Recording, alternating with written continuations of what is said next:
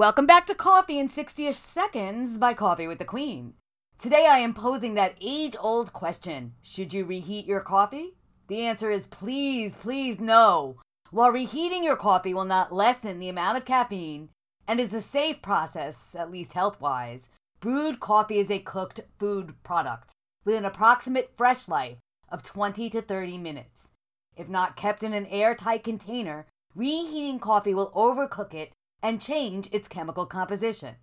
It will encourage the extraction of very bitter acids. These bitter acids, we're talking mouth puckering, nose scrunching bitterness, will greatly alter the taste and smell of your coffee. Of course, you should also be mindful if you have added milk or cream, as these products will begin to spoil if left out for too long.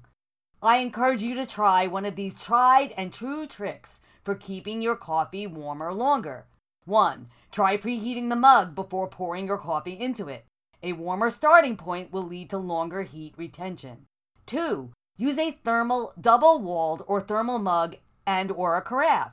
Even more effective would be directly brewing into this mug or carafe, as transferring your coffee could lead to heat loss. And finally, use cup covers and or coffee sleeves. You can get creative.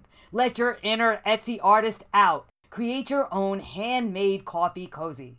While the choice is ultimately yours, if you want to maintain the pure joy of that coffee, its aroma, its freshness, please, oh please, do not reheat that coffee.